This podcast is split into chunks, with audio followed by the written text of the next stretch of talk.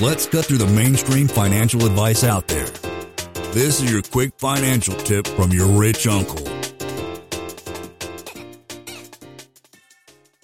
Going back to the whole community thing, your network is your net worth, is what we always say. And I still have free onboarding calls. If you guys want to get signed up for that, please go to the website. Uh, I think it's simplepassivecashflow.com slash contact. But we ask you guys join the club first, do your pre work first before booking that call with me. Some strange people that they'd like to do everything by themselves. Most of them are introverts, obviously, but these are the guys like investing in notes and private money lending, and they stay to themselves to them they think 1031 exchanges is a good idea. Their their strategy is just whack right? And there's a huge difference between those people like that and people who get all these other investment concepts that we get. And the biggest difference is like those people don't interact and play nice with others.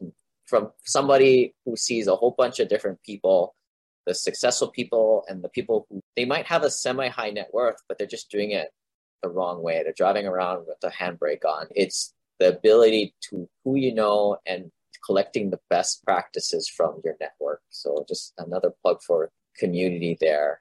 But Brad, your kind of mindset I like. I, I really personify with the stoicism type of mindset. For those you guys not aware of that, I'll let you define that for us. Yeah. So the Stoics, it's a group of thought that came out of the ancient Roman Empire and it is very much one of trying to cultivate equanimity, an ability to absorb life's highs and lows. And counter to common belief, Stoicism is not about not feeling emotion or not showing emotion. I think a lot of people are very misconstrued and confused about that because we hear, oh, you're so stoic, you don't show emotion. No, the Stoics had tons of emotion. But what they realized is that human life is going to contain all kinds of highs and all kinds of lows. And if you're going to have skin in the game and you're going to care deeply about pursuits, eventually those pursuits are going to break your heart because they don't always go your way. And what Stoicism teaches is that you take the highs and you smile and then you kiss them goodbye.